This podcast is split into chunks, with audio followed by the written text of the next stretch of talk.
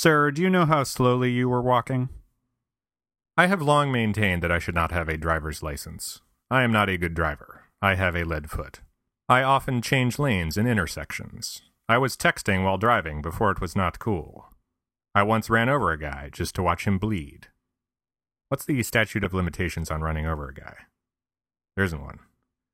Interesting. Moving on. Point is, I should not have my driver's license. Here's the thing, though neither should a lot of other people. Most other people, in fact. Generally speaking, people are terrible drivers. They drive like me, only they don't realize they drive like me. This doesn't make them better or worse than me, but it does make them more dangerous. Minus the intentionally running over guys part. Per usual, Germany has the right idea. Per usual, only valid post 1945. In Germany, a driver's license costs thousands of euros and requires dozens of hours of test taking and professional instruction.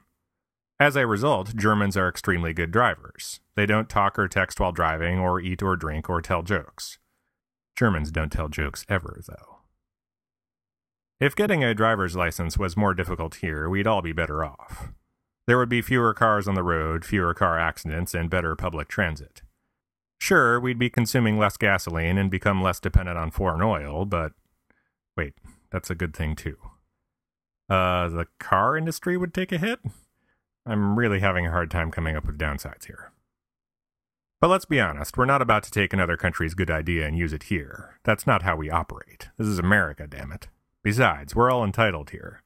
On your 16th birthday, it's your God given right to get your license. Because why shouldn't a 16 year old get behind four wheels sitting on top a ton of steel and take it barreling down an interstate at 70 miles per hour? What could possibly go wrong? They'll learn physics and science class next year, assuming they live that long. So, in lieu of the German model, I'd like to make a different proposal. Indeed, in part 31 of my ongoing series, If Pat Ran Things, I am proposing more types of driver's licenses.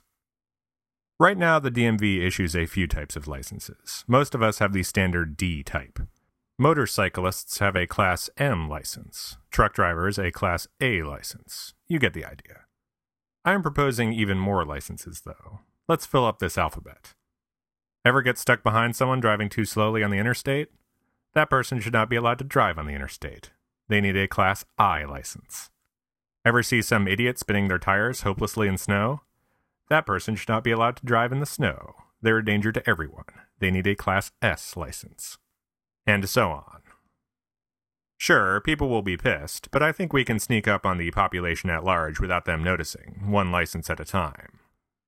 The easiest one to sneak in is actually the one most relevant to me, and the one that got me thinking about this in the first place the New York City driver's license. I've compared walking in New York to driving before. It's an apt analogy.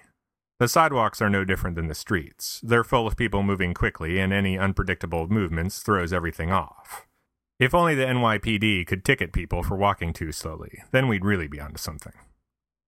The analogy doesn't work the other way around, though. Driving in New York is not like walking. It's also not like driving. Driving in New York City is its own beast. A few weeks ago, I took a Zipcar up to Gilderschlotzen with a friend. She drove us out of Manhattan, and while she was driving, it occurred to me that she was driving the car like a pedestrian walks. She was letting other cars go, slowing down for yellow lights, not running over guys just to watch them bleed. Even though she was driving safer than the typical New York driver, the fact that she was driving differently than everyone else made it less safe.